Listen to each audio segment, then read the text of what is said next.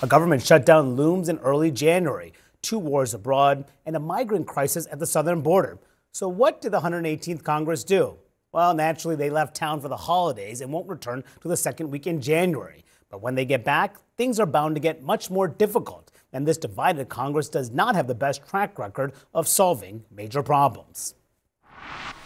It's it's pretty shocking in part because it represents the whiplash from one of the most productive Congresses in the last century to what is unquestionably the least productive Congress that I've ever experienced. And uh, it's it's reflective of what happens when people land in leadership who fundamentally don't know how to negotiate and don't know how to um, how to govern. This indeed has been a historically unproductive Congress, with unprecedented events like the paralyzed House after a speaker was ejected by his colleagues for the first time in history. But the numbers also, numbers also don't paint a favorable picture.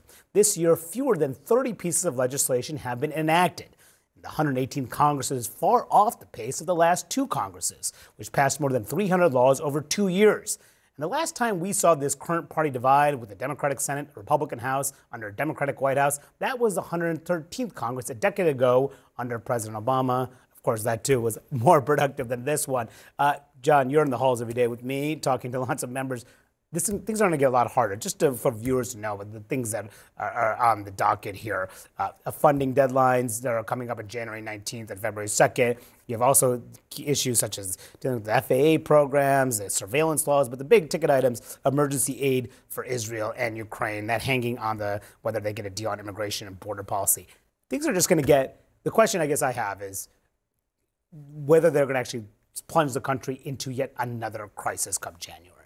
Oh, I think so. I mean, I've been covering the Hill for 30 years. I've never seen it this bad. I mean, I can't remember anything where they just they just anytime they get any forward momentum, especially in the House, the the the hardline conservatives they just try to pull their leadership in. They got rid of McCarthy after barely giving him the job. They're already agitating against Mike Johnson, who they thought was going to be their dream speaker. I mean, I, I just I don't see them going anywhere. Now, they hadn't cut a deal. We're three months into fiscal year 2024. The government's always trying to fund ahead.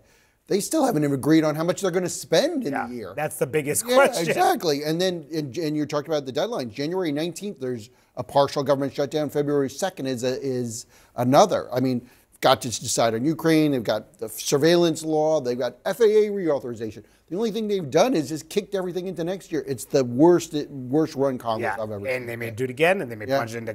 There's a, even just extending government funding will be a very yeah. complicated task in January. But you know, you talk to Republicans and Democrats. You just ask them, "Has this been a productive Congress?" The answer universally is the same. Has this been a productive Congress? No, it, I've been here five years, and the biggest surprise, everybody says, what's your biggest surprise up here? That I was not surprised. The institution is not functioning the way it should be.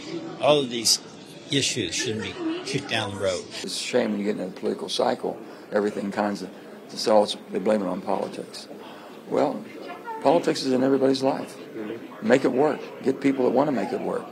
Put term limits on it so we don't end up staying here for life. Mm-hmm. That's I think all this should happen. But the, the split Congress has not been productive. This has not been.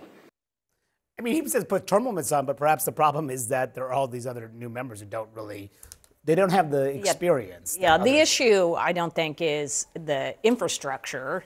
Uh, the issue is that the incentive structure is broken. And when just a handful of people can decide that they want to throw sands and sand in the gear. They can get away with it. There's there's no consequence for that behavior. Mm-hmm.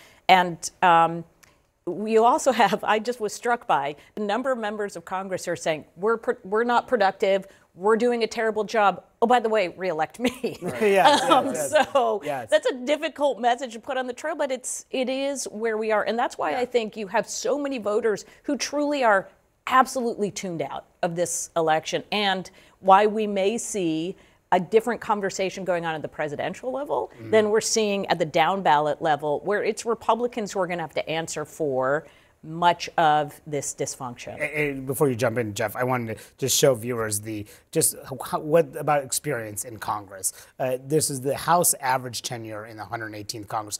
31% have less than two years of experience. That actually number has grown in the past couple of Congress. 23, just 23% have more than 12 years of Congress. And also of note, 85 House Republicans served in Washington before Trump was inaugurated in 2017.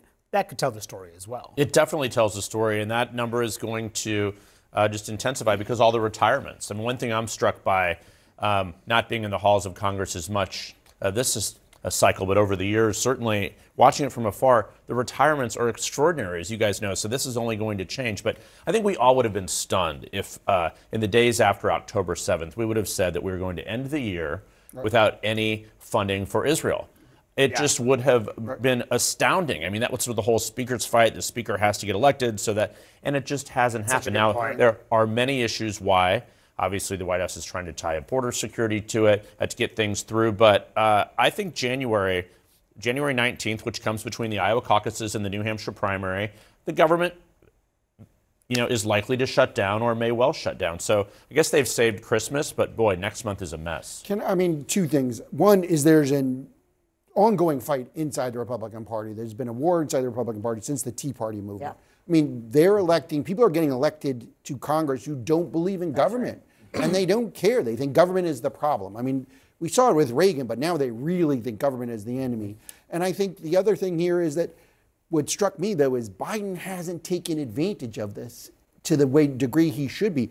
He should be just killing these guys every day. I mean, and The do nothing Congress, yeah, every day Republicans he are should doing. be out there pounding him. They, Right. They're going to impeach me when they can't even fund the government, you know. And he's not doing it. I just, I sometimes I just, I just can't believe that they're letting this opportunity get away. They've had months where they could have just killed these guys. It's such a good point because I remember when Obama was Yeah. getting criticized by Democrats for not going after Yeah. House Republicans because he would ask, he criticized De- Congress as a whole, and Democratic leaders like Harry Reid, the late Harry Reid, would say, attack Republicans in Congress, should be in these districts. He should be in their states every day, or somebody should be, and they're not taking advantage of it. I think it's a huge squandered opportunity Yeah. for the White House. And we'll see. Look, impeachment is on the table for House Republicans in 2024. We'll see if they go that route and see if President Biden takes advantage of it politically.